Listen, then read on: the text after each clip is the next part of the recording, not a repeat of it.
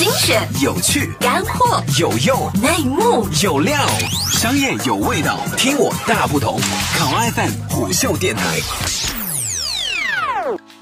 大家好，这里是虎嗅电台，欢迎收听，我是浩南。在酷骑单车、小明单车相继被曝提现困难之后，几乎被公认是行业第三最好骑单车的小蓝单车被媒体爆出公司解散，HR 在朋友圈甩卖办公用品的新闻。今天是二零一七年十一月十七号，星期五。接下来我们马上来关注虎嗅网给我们带来的资讯。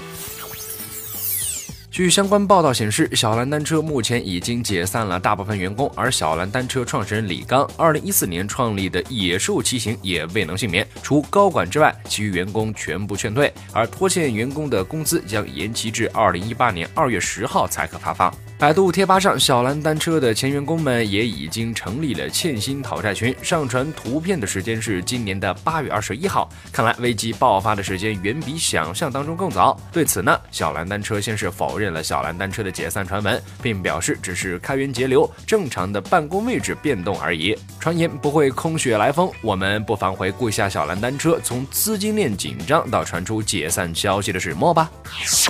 事实上，小蓝单车资金链紧张是早有传闻的。今年夏天就有行业内资深人士透露说，小蓝单车拖欠供应链货款金额超过了一亿，逾期未还。除此之外，根据媒体报道，在天津武清区的王庆坨自行车小镇里的美邦车业，因小蓝单车突然终止合同，几百万的物料难以找到销路而陷入困顿。而十月十八号，接近交易的人士透露，小蓝单车是正在与摩拜洽谈并购，很快会有大消息放出。而向摩拜方面求证时，对方给出了截然相反的答案。员工表示，从未听说过要收购小蓝单车，摩拜的规模已经不需要收购市场上的其他品牌。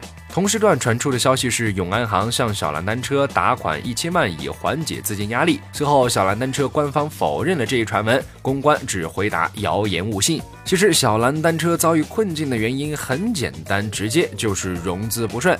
而为了弥补资金短缺，小蓝单车还尝试从 B 端变现，寻找合适的广告主。今年五月，小蓝单车曾经推出一款自带屏幕的自行车 Blue Go Go Pro 二，最大的亮点是车把上放置了一块七点九寸屏幕。CEO 李刚对这块屏幕寄予厚望，他认为这块小小的屏幕可以成为类似分众广告的变现渠道，为用户提供吃喝玩乐的服务入口。实际上，这种单车加屏幕的尝试，由于大大增加了单车制造成本，同时无异于 B 端变现，最终失败。毕竟，用户在骑行场景里很难分神关注屏幕信息，难以获得资本青睐，处在烧钱的赛道中，又难以自体供血。小蓝单车遭遇的困境，其实在意料之中。